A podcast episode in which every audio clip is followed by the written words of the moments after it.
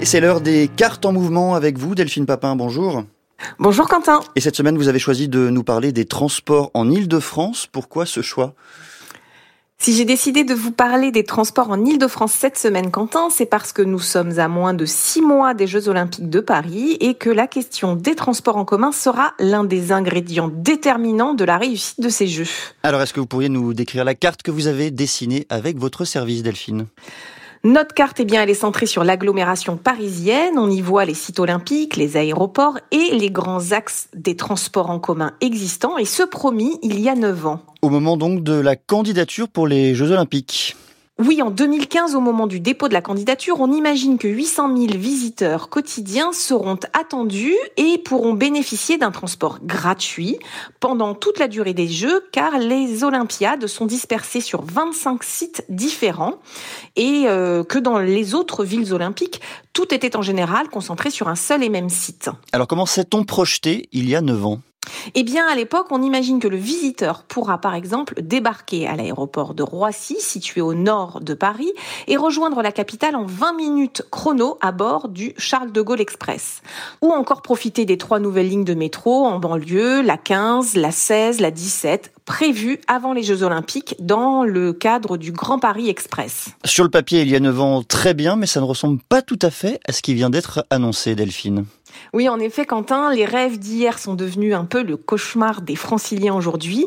La question des transports est l'une des questions les plus tendues des préparatifs pour les Jeux, avec euh, bien sûr celle de la sécurité. Et alors, quels sont les projets qui seront prêts effectivement? Le prolongement du RER E, vers l'ouest, celui de la ligne 12 vers le nord, celui de la ligne 14. Et cette ligne va être doublement prolongée avec sept nouvelles stations. Alors on pourrait le dire comme ça, au fond, tout roule sur la ligne 14. Oui, la ligne 14 est bien avancée, le chantier se poursuit jour et nuit.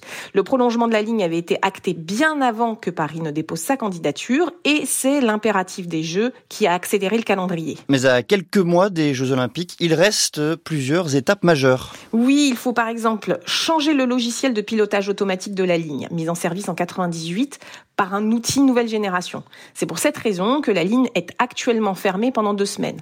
Il faut aussi raccorder les nouveaux tronçons à ce système de pilotage et pour cela d'autres fermetures le week-end ou en soirée sont à prévoir jusqu'au jeu. C'est donc la promesse cette fois de nombreuses journées et de soirées sans transport. Oui, en effet, Quentin, et le décalage entre les promesses et la ligne d'arrivée serait peut-être passé inaperçu si la situation des transports franciliens ne s'était pas fortement dégradée ces trois dernières années.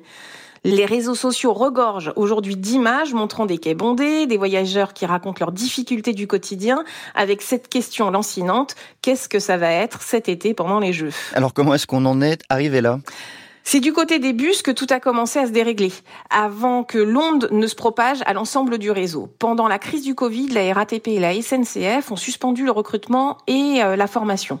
En raison du recours au télétravail, Île-de-France Mobilité anticipait une baisse de la demande, une manière de ne pas trop dépenser ni euh, de trop recruter. Mais fin 2022, les temps d'attente explosent sur les lignes dans Paris et l'ouverture à la concurrence des bus en grande couronne crée des conflits sociaux. Par manque d'effectifs, un bus sur quatre manque à l'appel et du côté du métro, eh bien, c'est un ou voire deux métros sur dix qui sont supprimés.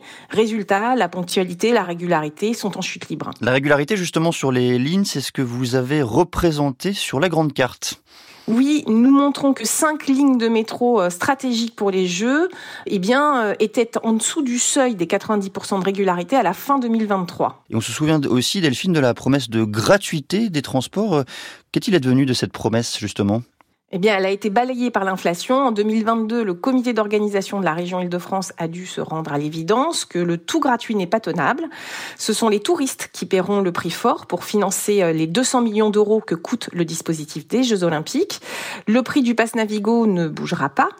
Mais le billet vendu pendant les Jeux double de 2,10 euros à 4 euros et euh, le pass à la journée sera de 16 euros, moins cher que le pass quotidien du métro de Londres qui est de 23 euros, plaide la région, mais trop cher pour la maire de Paris qui critique cette hausse. Vous devinez Delphine ce que je vais vous demander. Qu'est-ce que vous avez appris cette semaine en dessinant cette carte? Alors que le chantier qui se déroule sous les pieds des franciliens est titanesque. Aucune métropole occidentale n'a mené de travaux souterrains d'une telle ampleur simultanément. Le Grand Paris Express, avec ses 200 km de lignes, représente à lui seul l'équivalent de l'actuel réseau du métro parisien.